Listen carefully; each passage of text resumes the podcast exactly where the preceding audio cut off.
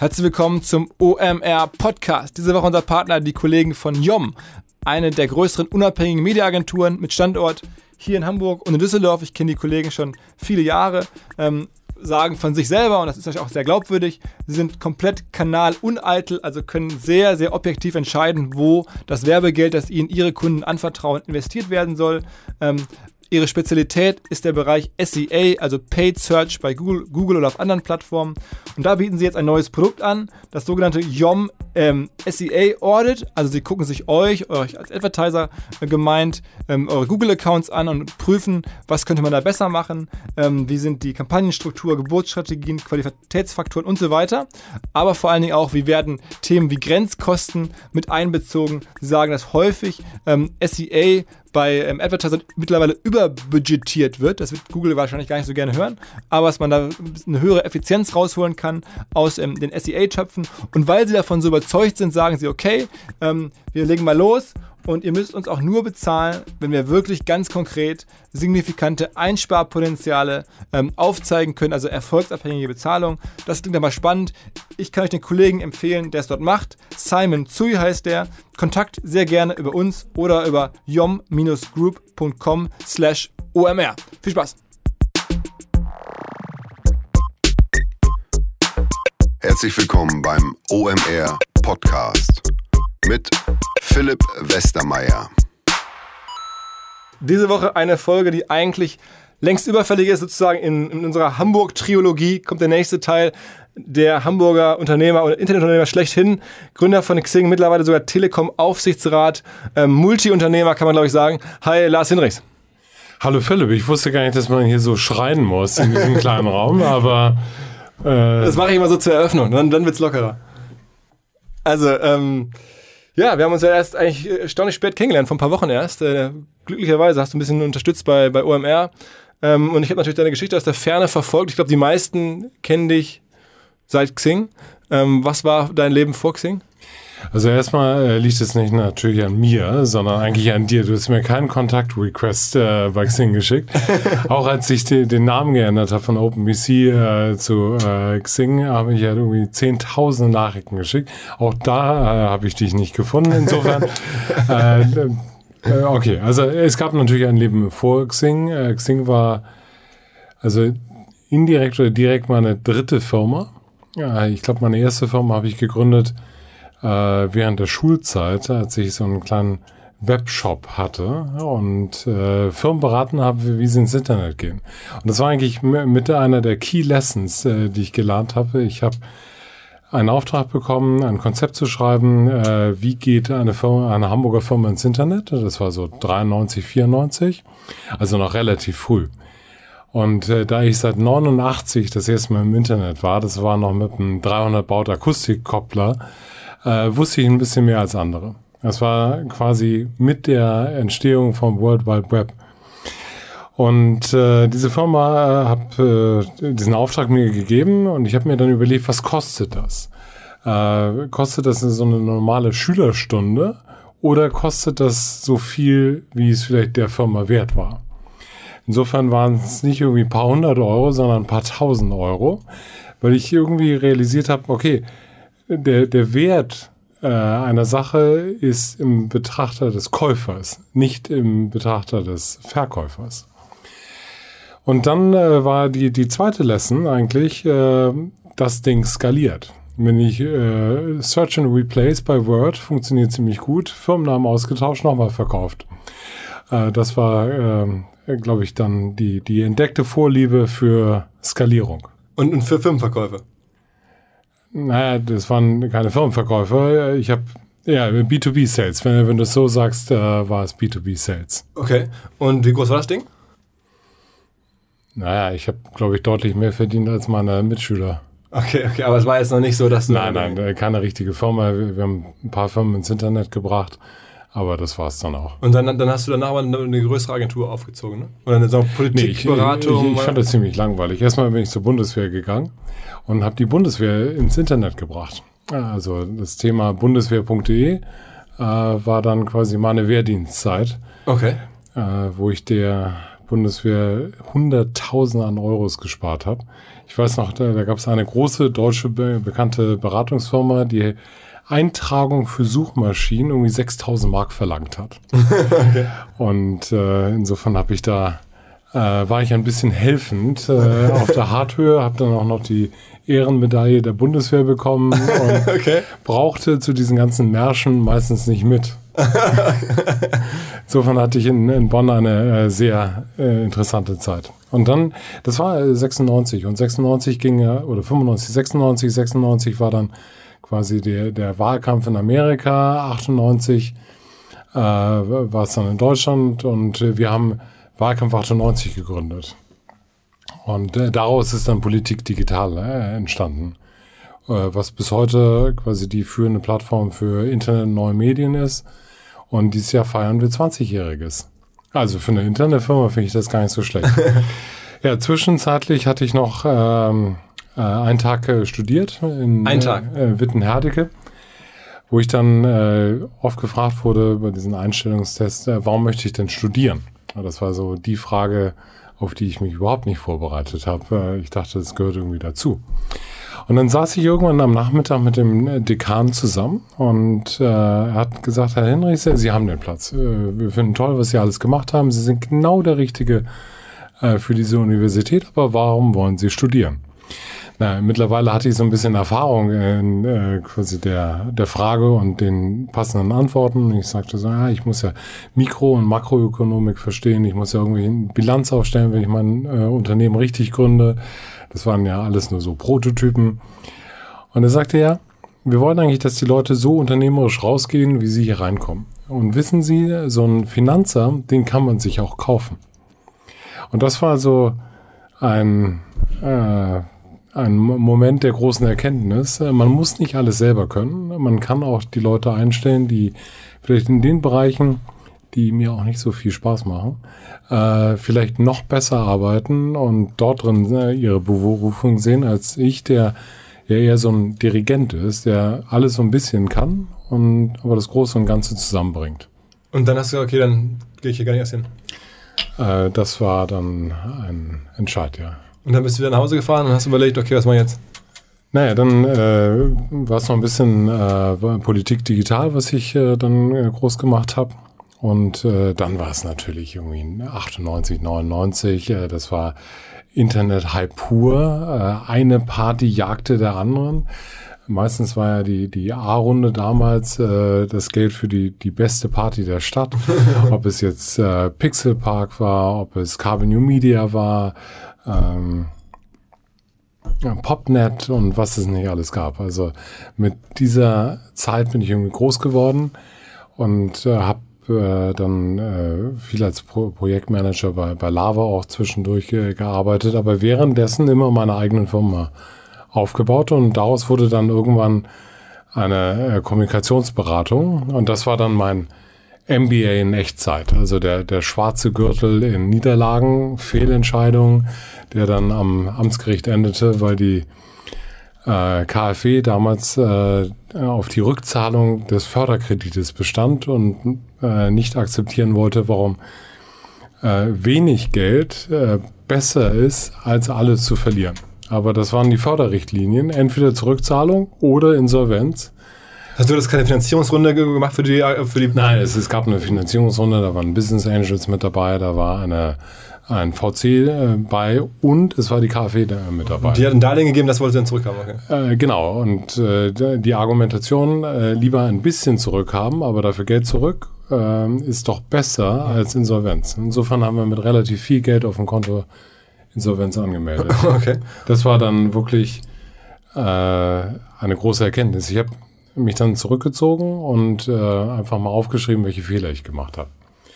Äh, bei 100 habe ich dann die Liste aufgehört, weiterzuschreiben. Das war so ein deprimierender Lerneffekt, äh, dass ich einfach dann gesagt habe, äh, da höre ich einfach mal auf. Und seitdem habe ich das bei jeder Firma gemacht, äh, die ich aufgebaut habe, die ich entweder verkauft habe oder äh, die es heute noch gibt, wie, wie Xing, habe ich immer diese Listen geschrieben, was war, was war gut und was war schlecht um diese Fehler nicht zu wiederholen. Denn für mich ist ein Fehler erst dann, wenn man ihn zweimal macht. Und, und was war sozusagen für den Moment, wenn du dann wieder sozusagen nach dem Zurückziehen wieder zurückgekommen bist und gesagt hast, jetzt mache ich Xing? Oder OpenBC damals, wie, was war deine Inspiration und wo kommt das her? Äh, ich war in, in Kuba am Strand und habe The Tipping Point gelesen von Malcolm Gladwell. Ein, ein Buch, was ich jedem nur empfehlen kann. Und ich habe in diesem Buch erkannt, dass ich eigentlich so ein Connector bin. Ich äh, mag Leute kennenlernen, ich mag äh, Leute zusammenbringen. Und das ist einer der Key-Ingredienzien, um etwas groß zu machen. Also du brauchst diesen Typen äh, Connector. Und da ich immer die, die Kontakte meiner Kontakte kennenlernen wollte und das in Outlook nicht wirklich möglich war, habe ich dann gesagt, okay, dann müssen wir das irgendwie online machen. Das war 2003, quasi noch im nuklearen Winter des Internets, wo jeder meiner Freunde mir gesagt hat, äh, Lars, warum machst du das nochmal? Wir gehen zurück in die Beratung oder wir gehen studieren. Das Internet ist ja mit dem Platzen der New Economy Blase äh, tot. Und es funktioniert nicht. Also brauchen wir das nicht.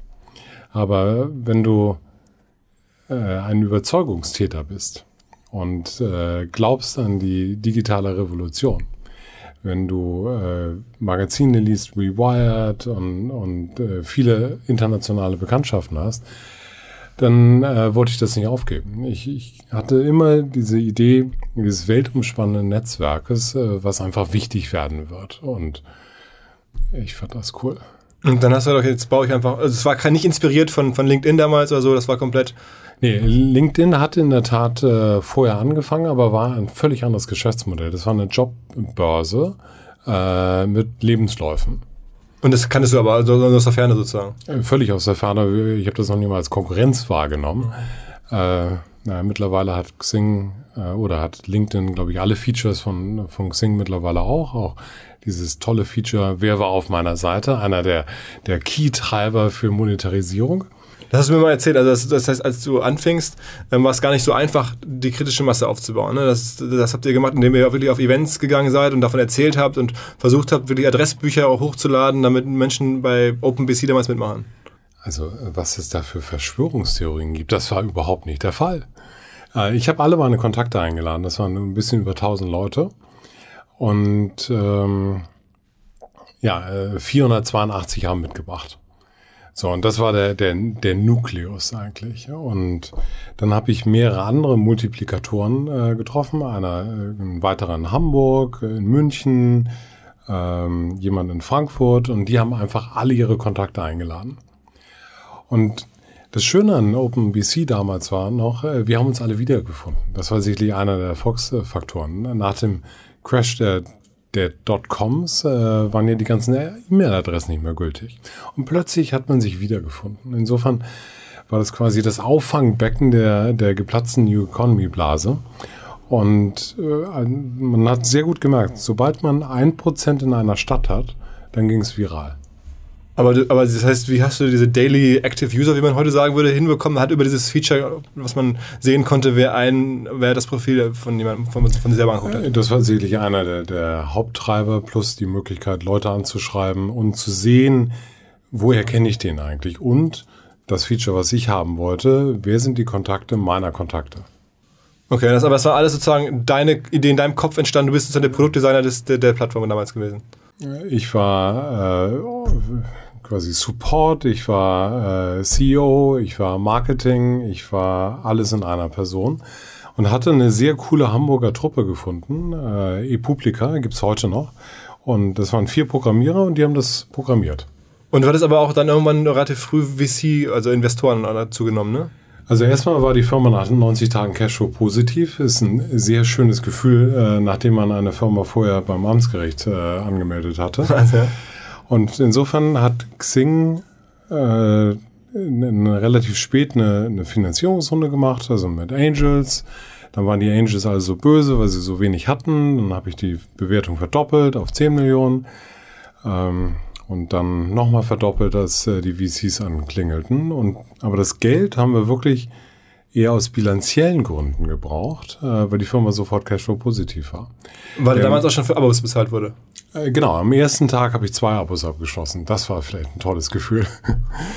Und äh, Abos oder Subscription-Modelle haben ja das Problem, dass sie eine Abgrenzung buchhalterisch machen in die Zukunft.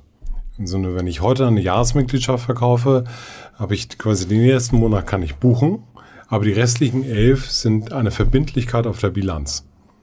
Insofern war die Firma quasi tendenziell bilanziell überschuldet und äh, dafür habe ich dann äh, Geld aufgenommen. Okay. Also wir haben es nie gebraucht. Auch den, äh, das Geld aus dem Börsengang haben wir nicht wirklich gebraucht. Und selbst das Geld, äh, was wir vorher mit dem VC eingesammelt haben, half eigentlich nur, um ausreichend Aktien beim Börsengang darzustellen, dass sie nicht so viel kosten. Okay, okay. Also Xing hatte schon eine lustige Geschichte. Also eigentlich das perfekte Geschäftsmodell und die perfekte Geschichte. Und du hast auch irgendwann mal gesagt, du glaubst, dass man, dass das so gut war, dass man so ein gutes Businessmodell und so ein gutes Business nie wieder finden wird.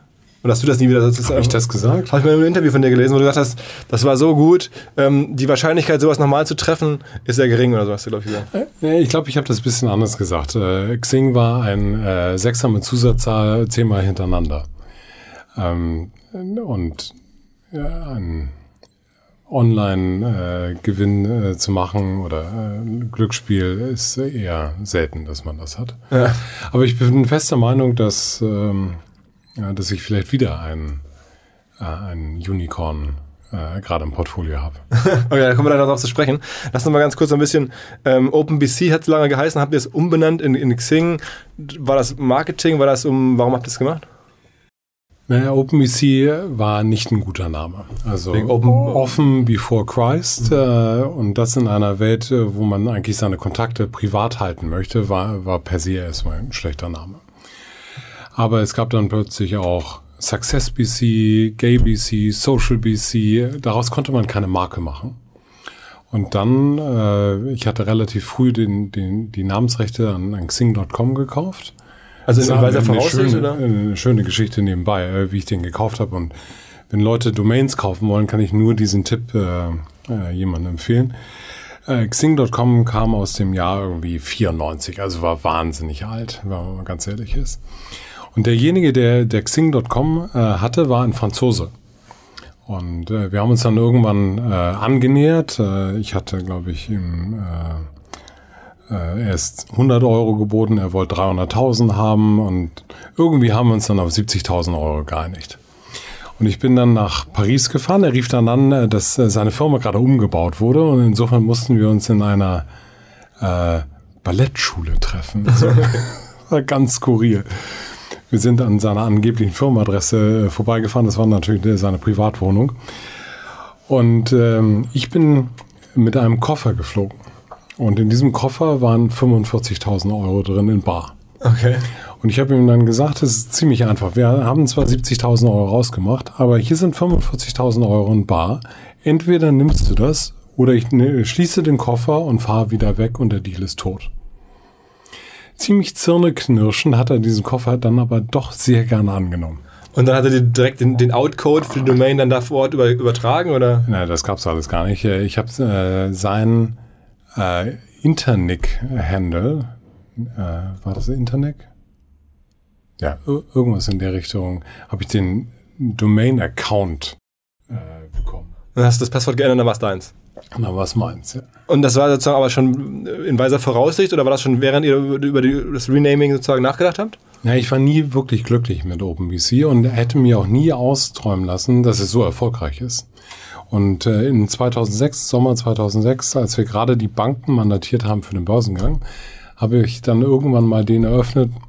Ich finde diesen Namen nicht optimal. Ich habe da einen anderen und wir nennen das Ganze um. Aber der Name ist ja gigantisch mit Crossing und Xing und dieses ganze. Was aber deine Idee? Keine, keine, keine äh, Werbeagentur, keine, weiß ich nicht, Designagentur oder wie nennt man Nein. das so? Alles in deinem Kopf ist okay, wir gehen jetzt auf Xing. Und damals war es ja noch so, dass man mit Computer nicht gesprochen hat, sondern man tippte. Und Xing kann man sehr gut auf der jeder Tab, äh, Internet-Tastatur wahnsinnig gut tippen. Ist überall gleich und das hat viele Bedeutungen. Aber wir haben nie gesagt, ist das Xing, ist das Crossing oder sonstiges. Die Community und ich, ich werde bis heute noch gefragt, was ist eigentlich die, die richtige Aussprache von dem Firmennamen? Okay. Und, also, und du, du kannst dir doch nichts mehr wünschen, als wenn über deine Marke gesprochen wird. Ganz kurze Unterbrechung. Es ist wieder soweit. Ich möchte mit euch über Matratzen sprechen und zwar nicht über irgendwelche, sondern die beste Matratze der Welt. Natürlich die Casper. Sie wurde mit Besessenheit designt und zu einem schockierend fairen Preis auf den Markt gebracht. Sie kombiniert bekanntlich federnden Latex mit stützenden Memory-Schäumen zu einer preisgekrönten Schlafoberfläche, die nie zu hart oder zu weich ist, sondern natürlich immer, wie könnte es anders sein, genau richtig. 2015 bereits vom Time Magazine zur besten Erfindung des Jahres gewählt. Kostenloser Versand in Deutschland, Österreich und der Schweiz. Und natürlich der Clou, ähm, wer es noch nicht weiß, man kann die Casper 100 Nächte Probe schlafen bei sich zu Hause und dann sagen, wenn sie einem nicht gefallen sollte, hier bitte kostenlos abholen und kostenlos zurücknehmen, also mein Geld zurück. Ähm, das war ein Angebot. Ich glaube, ihr werdet sie nicht zurückschicken müssen und wollen. Ähm, das Ganze ist nämlich made in Germany und ihr könnt noch 50 Euro beim ersten Kauf sparen über casper.com slash omr. Viel Spaß! Ähm, sag mal, und ähm, wie viel Umsatz hattet ihr dann gemacht, als ihr in die Börse gegangen seid? Das war jetzt noch gar nicht so richtig, das war 30 Millionen oder 40 Millionen oder sowas, ne? Äh, 35 Millionen bei einer EBITDA-Marge von, ich glaube, fast 40 Prozent. Okay, ah, okay, okay, okay. Und dann hast du, und warum Börsengang? Also hätte man das nicht noch länger privat halten können? Oder? Ja, heutzutage denkt man natürlich immer, man kann das so bis zum geht nicht mehr privat halten, aber die, die Finanzierungskultur damals war eine völlig andere. Und es war auch die einzige Möglichkeit, wirklich international Firmen zu kaufen.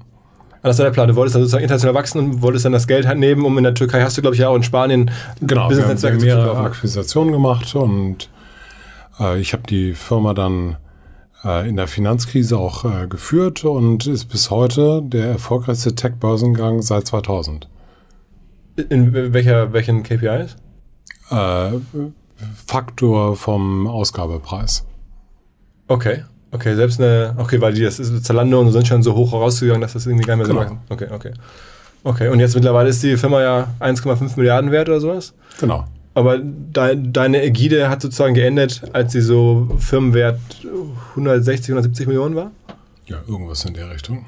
Und dann äh, habe ich dich schon irgendwie mal äh, vorab äh, so ein bisschen äh, natürlich fies gefragt. Ist, äh, ärgert man sich da? Dann sagst du, nee, warum soll ich mich ärgern? Ich habe ja, hab ja andere gute Sachen gemacht in der Zeit. Ähm, äh, man muss immer die Motivation verstehen, warum hat man Bock, wieder was Neues auszumachen. Und ich bin so ein Serientäter. Also irgendwann war es dann langweilig. Also ich habe das von, von null auf Börsentauglichkeit gebracht, dann zwei Jahre geführt. Was willst du eigentlich noch machen? Ja, ja, ja. Und äh, die Zeit, die ich am meisten genossen habe, war immer die Zeit, die ich mit Programmierern äh, zusammen verbracht habe. Und äh, im Gegensatz zu Amerika gründen ja die ganzen WHU-Studenten in, in Deutschland Internetfirmen. In Amerika, gerade im Silicon Valley, sind es alles Engineers. Und äh, diese Ungleichgewichtung wollte ich dann mit Hackforward aufhören, äh, auf, ja, auflösen. Und dann habe ich einfach Hackforward gegründet. Um halt, das war also ein Inkubator damals auch, der sich wirklich sehr stark an Techies gerichtet hat. Sozusagen. Ausschließlich Programmierer-Teams und mit einem festen Bewertungsschlüssel, also alles standardisiert.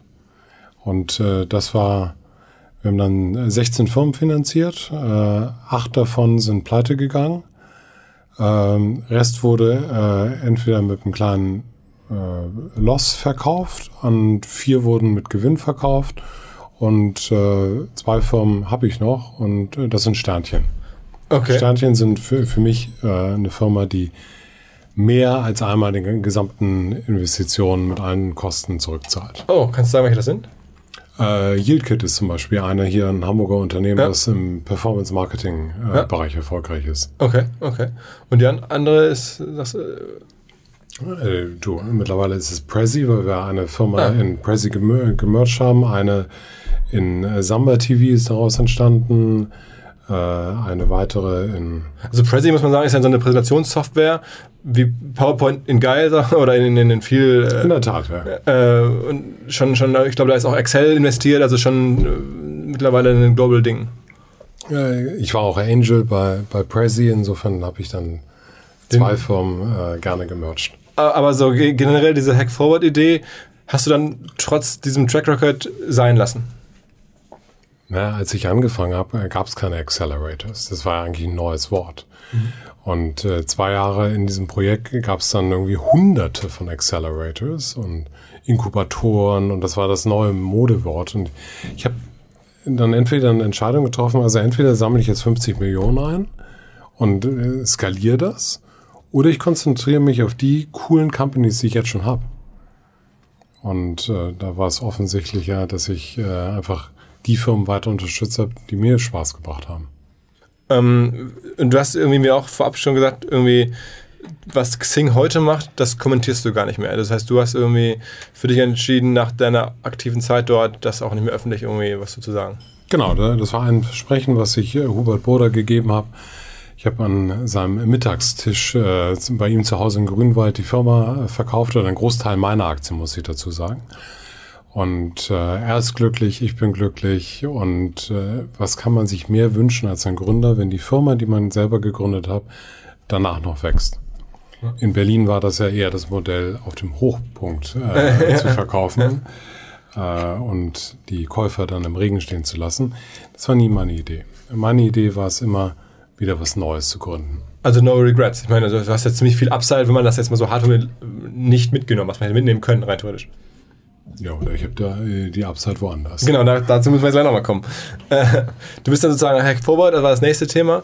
Ähm, dann, dann ist es, wenn man es so recherchiert, ähm, in der Öffentlichkeit nicht mehr so, so klar nachvollziehbar. Ne? Zu, zu Xing-Zeiten, da war total klar, da gab es ständig Presse über dich. Hack Forward war auch relativ öffentlich. Und dann äh, ist äh, das nächste, was man von dir nachvollziehen kann, wo du zumindest in Hamburg immer wieder in der Öffentlichkeit bist, ist, dass du Immobilien machst und sozusagen äh, wo, wo, tolle Immobilien kaufst und dann sozusagen digitalisierst in, in, in, in besondere Wohnungen mit allen digitalen Features. Appartemente heißt das. Ähm, genau. Aber das ist ansonsten, was du danach noch machst, Telekom-Aufsichtsrat, hat man mitbekommen, aber ähm, dann ist der Tag immer noch nicht rum, äh, weiß ich, weil wir uns jetzt ein bisschen kennen. Aber das, was du sonst noch so machst, hältst du relativ zurück. Naja, also erstmal äh, sind in der Zwischenzeit noch zwei Kinder äh, entstanden, die ich über alles liebe und äh, für die ich mir auch sehr viel Zeit nehme. Aber es ist in der Tat richtig. Ich habe jetzt eigentlich eine, eine Firmengruppe, da sind mehrere Mehrheitsbeteiligungen drin oder wo ich immer der größte Aktionär bin. Bin quasi aktiver Multi-Aufsichtsrat äh, bei diesen Firmen, bei der Telekom, äh, bei einer großen äh, äh, Getränkeherstellermarke, äh, die rot ist. Und ähm, äh, bei anderen äh, Themen bin ich dabei. Nebenbei investiere ich noch in, in junge Startups äh, die die Idee haben, alles zu verändern. Also für, für mich ist eine Investition immer dann spannend, wenn es entweder null ist, alles verloren, oder eins und eins ist dann meistens ein großer Faktor von eins. Und sag mal, ähm, hilfst du dann, ich meine, oder glaubst du, dass es denn so einfach möglich ist, wenn man so heute sieht, was Leute machen, so diesen Xing-Erfolg die Wahrscheinlichkeit, das nochmal zu treffen, ist ja auch für andere klein. Nicht nur für dich selber, sondern auch für andere. In 2003, da gab es nicht so viel online, muss man ganz ehrlich sagen. Aber auch damals gab es schon die großen Firmen. Also damals gab es Google schon, damals äh, gab es äh, Amazon, Apple und andere. Ich glaube, äh, dass der Zug B2C ziemlich schnell abgefahren ist. Und äh, der ist auch nicht mehr einzuholen, wenn man ganz ehrlich ist. Der ist 100% in der Hand von amerikanischen Firmen und Local Chinese Companies, die WeChat oder andere machen. Gleiches gilt für Indien. Das sind, das sind die großen neuen Supermächte. Und ich habe in der Zwischenzeit viel mit Politik gemacht. Ich habe äh, die Kanzlerin äh, längere Zeit äh, konsultiert. Ich habe äh, Internetforen äh, gegründet ähm, oder Diskussionsdebatten. Was brauchen wir eigentlich? Und ich bin ganz zufrieden, dass Herr Braune, Dorothee Bär quasi acht Jahre, nachdem ich einen digitalen Staatsminister gefordert habe, dann auch heute wirklich in Amt und Würden sind. Die Frage ist nur, was können sie bewegen? Denn viele der Sachen sind bereits abgefahren. Und hat Frau Merkel dann vorgeschlagen, dass du die Telekom äh, sozusagen im Aufsichtsrat begleitest oder wie kam das? Nee, da, da hat mich René Obermann angerufen, gefragt, ob ich äh, mit dabei sein möchte. Da sei gerade ein Platz frei geworden von BlackRock. Und also einem, einem, einem größeren Investmentfonds sozusagen? Ja, dem weltweit größten ja, Investmentfonds. Äh, die sind ausgestiegen und ähm, den Platz habe ich dann übernommen. Erstmal gerichtlich bestellt und dann wurde ich mit 99, noch was Prozent auf der Hauptversammlung bestätigt. Und, und wie, also du kanntest du René Übermann schon oder war das dann, dass er sich fragte, wen, wer ist denn sozusagen da jetzt jemand, der mir helfen kann aus dem Aufsichtsrat heraus? Und hat er dich kalt angerufen oder wie kommt sowas? Er hat mich völlig kalt angerufen. Ich kannte ihn vorher schon, Aber das war natürlich eine, eine Möglichkeit, wo ich dann mir überlegt habe, 20 Jahre vorher war ich irgendwie Phone-Freak und habe mich gefreut über äh, Möglichkeiten des äh, CCITT5-Protokolls und äh, dann bin ich Aufsichtsrat der Telekom. Und ich habe keinen einzigen Tag wirklich bereut. Äh, die Telekom ist ein hochgradig innovatives Unternehmen, äh, weltweit führend in vielen Themen, äh, die die Öffentlichkeit vielleicht gar nicht so sehr sieht, sondern äh, ich glaube, die Telekom hatte einfach noch kein äh, die Transferleistung von einem Technologieführer hin als ein Unternehmen, das auch von den Kunden so gesehen wird, ist komischerweise nicht da. Aber, Aber ist das eine Marketingfrage? Äh, das kann nur die Telekom äh, beantworten und ich nicht als Aufsichtsrat. Ich bin ja kein Sprecher der Telekom. Und äh, ich, ich weiß einfach nur, äh, wenn ich telefoniere ähm, und gut durchkomme, war, ist die Telekom hat einfach das beste Netz. Sieht an der Anzahl der, der Funkmasten, die viel, viel größer ist als der Wettbewerb. Und äh, wenn man äh, das sieht mit der Amerika, äh, mit, dem, mit der Amerika-Fusion, äh, Merger oder wie das in der Öffentlichkeit auch genannt wird, ist mittlerweile die, Deutsche Telekom nicht nur das führende europäische Unternehmen, sondern auch der beste Attacker im amerikanischen Markt. Mit T-Mobile. Der, der wahnsinnig wächst.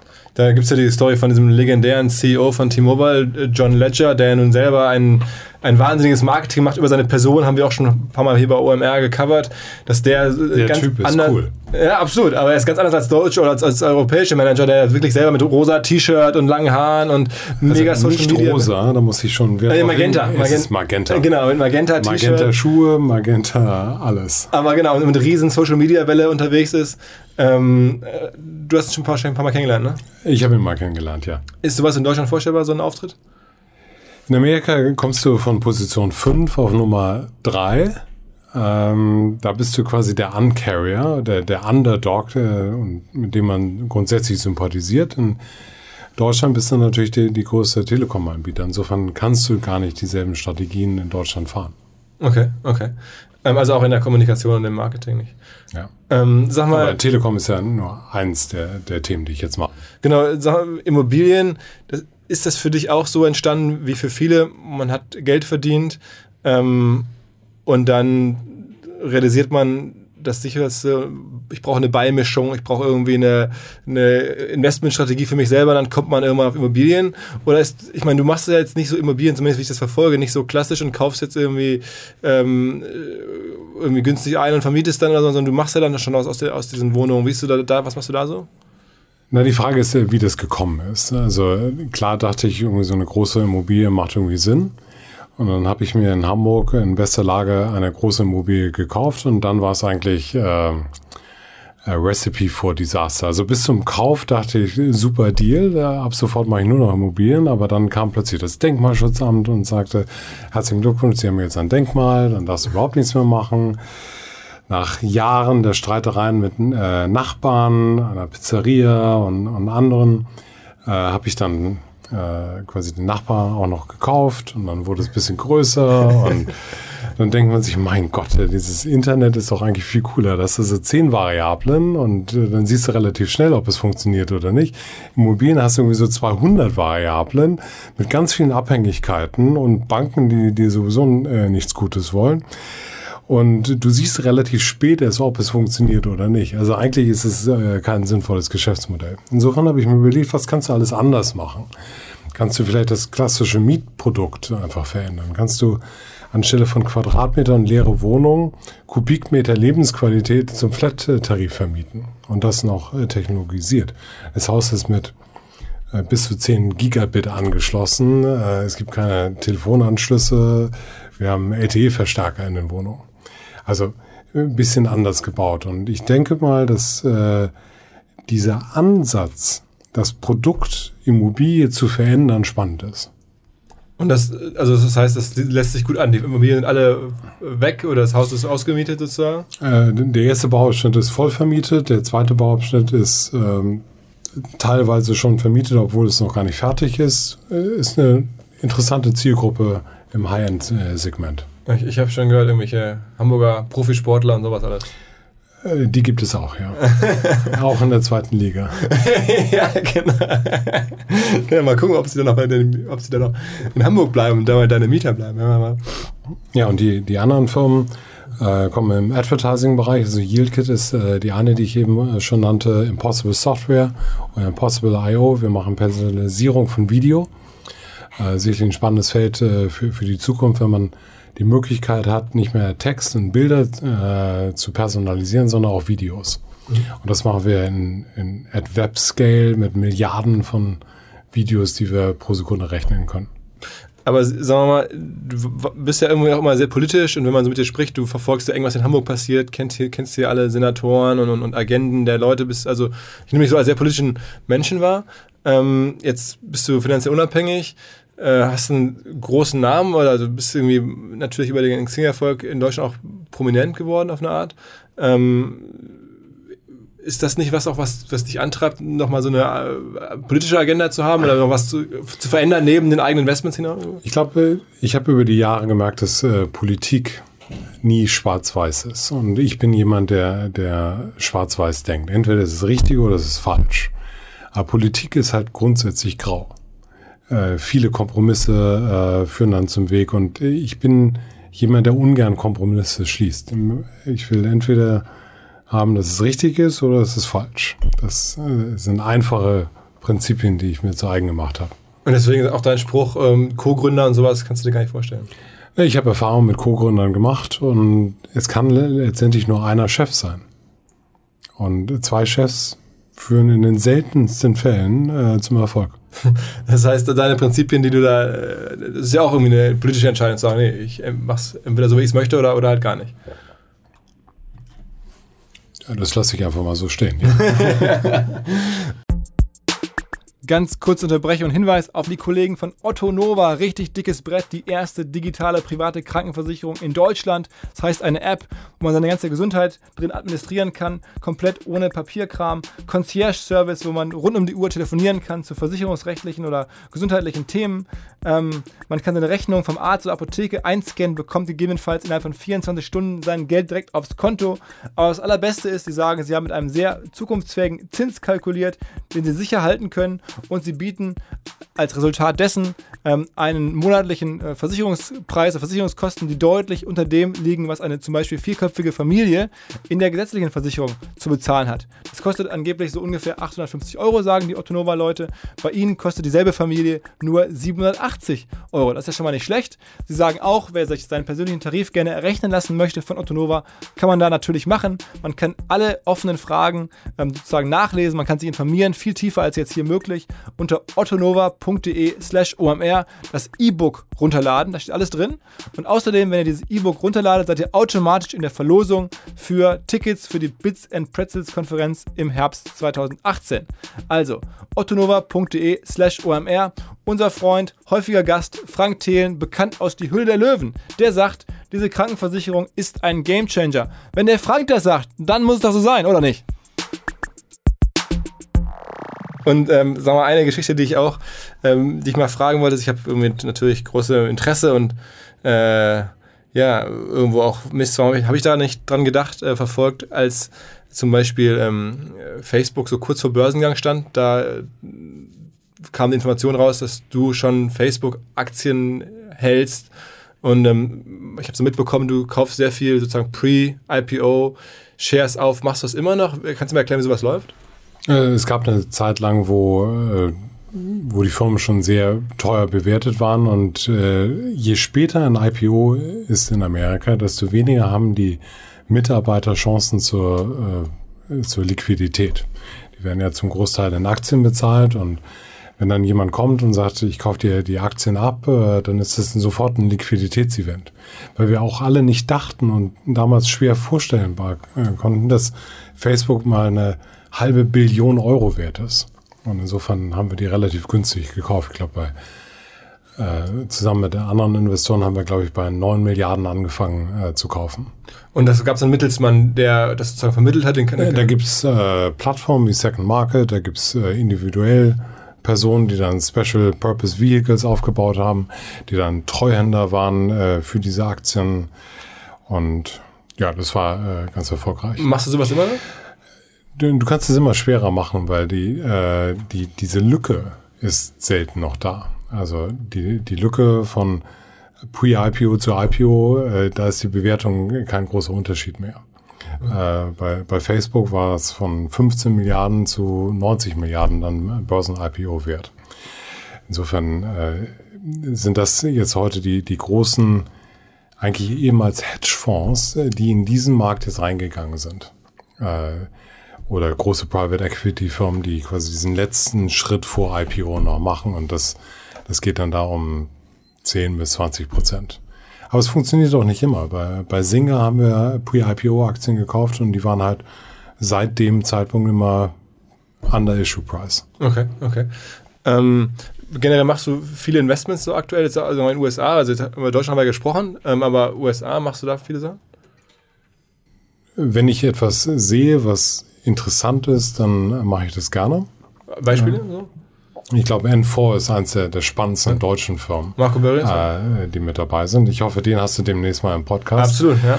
Äh, von dem habe ich wahnsinnig viel, viel gelernt und ich halte ihn für einen der besten Unternehmer, die Deutschland jemals hervorgebracht hat. Also muss man sagen, Marco Börries, äh, äh, Disclaimer, wir waren gestern Abend äh, auch zusammen essen, ähm, äh, länger gesprochen, ähm, hat unter anderem äh, verschiedene Softwarefirmen gegründet und an, an, an Yahoo verkauft, schon vor, vor weiß nicht, 15 Jahren und seitdem.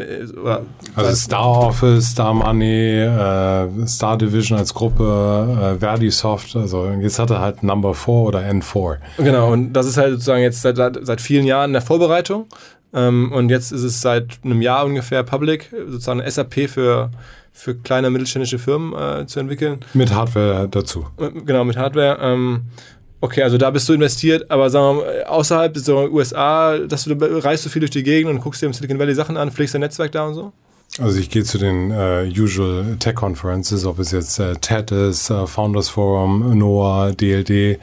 Das sind so die, die Konferenzen, zu die ich gehe. Das Thema, was mich derzeit am meisten umtreibt, ist eigentlich, äh, wie kann ich äh, Versicherungen digitalisieren? Und das ist so mein aktuelles Steckenpferd, wobei aktuell ist nicht ganz richtig, ich mache das seit zehn Jahren äh, versuchen wir die private Altersvorsorge zu digitalisieren und das mit beträchtlichem Erfolg. Das heißt, da hast du auch eine größere Firma, ähm, die das gerade macht? Es sind jetzt über 100 Leute, äh, mehrere Standorte. Wir haben äh, dieses Jahr, glaube ich, machen wir knapp zwei Milliarden Policen.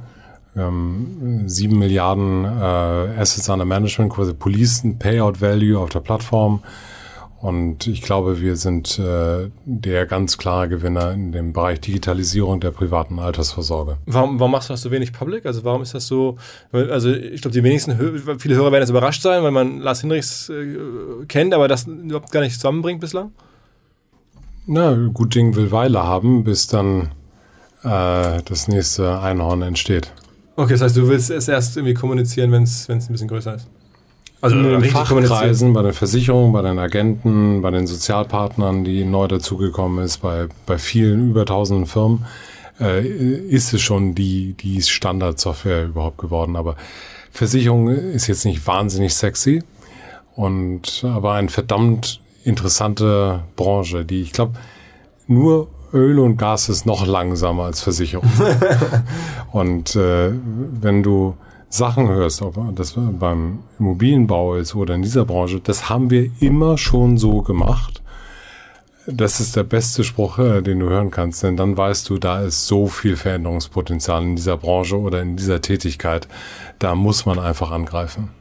Okay, und das hast du dir also auch selber gegründet. Die Idee ist von dir, aber bist Die Idee ist nicht von mir. Ich bin äh, quasi als Investor hinzugekommen und äh, mit dem Gründer, der viele Jahre in diesem äh, Bereich war, über 20 Jahre mittlerweile, äh, haben wir einfach gemeinsam äh, überlegt, was kann man eigentlich digitalisieren? Und dann haben wir so ein Formularportal gegründet, was Marktstandard ist.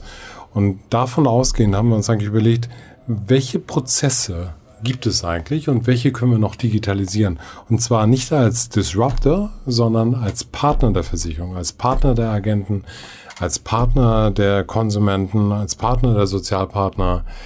Insofern ist es ein sehr anderer Approach als vielleicht irgendwelche Fintechs. Aber es ist dann B2B?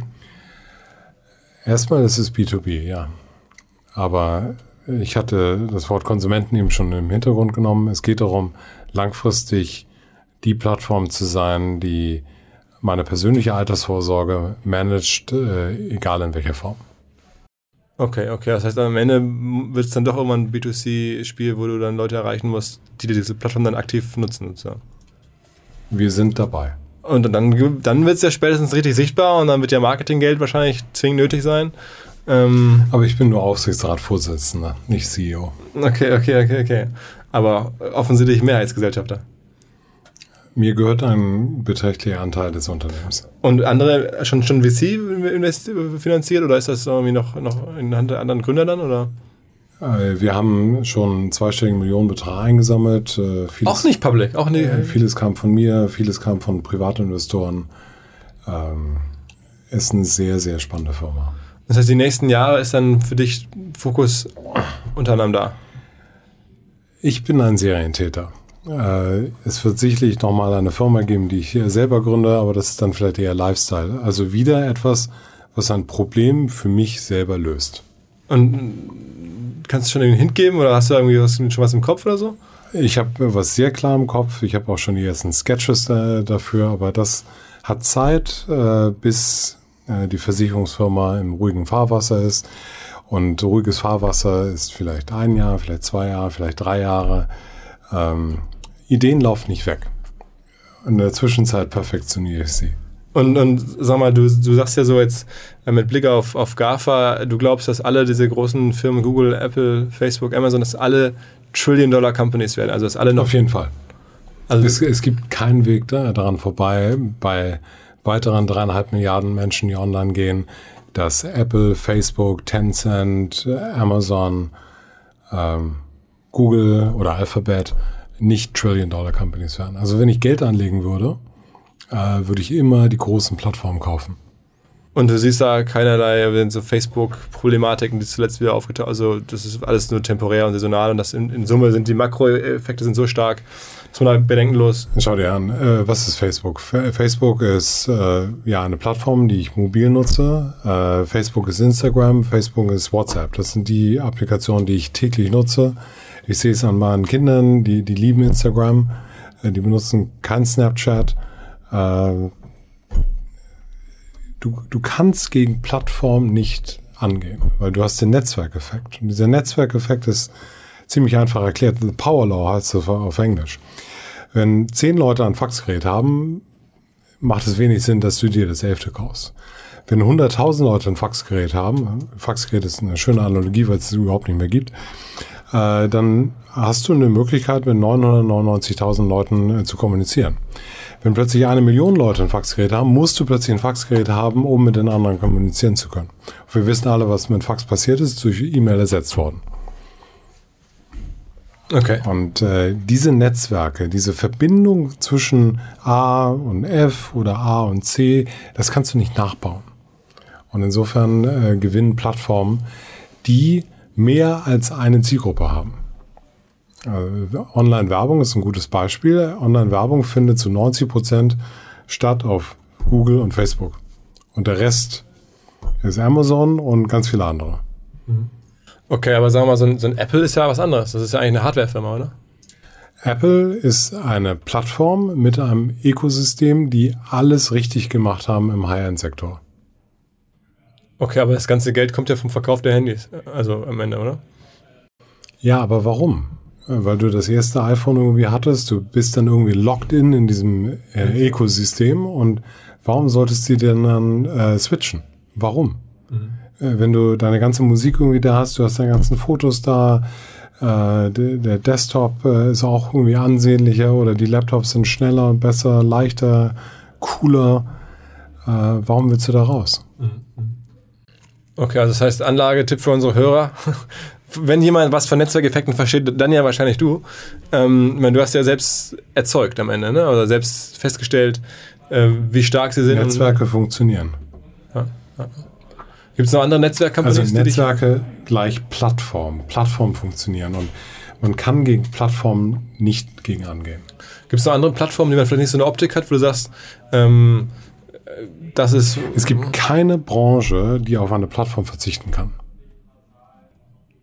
und können, sagen wir mal, Frage an dich jetzt, so ganz Glaubst du, dass man aus OMR sowas auch machen kann? Dass irgendwie so OMR so eine Plattform sein kann, die Leute verbindet, ähm, die auch Netzwerkeffekte entfalten kann?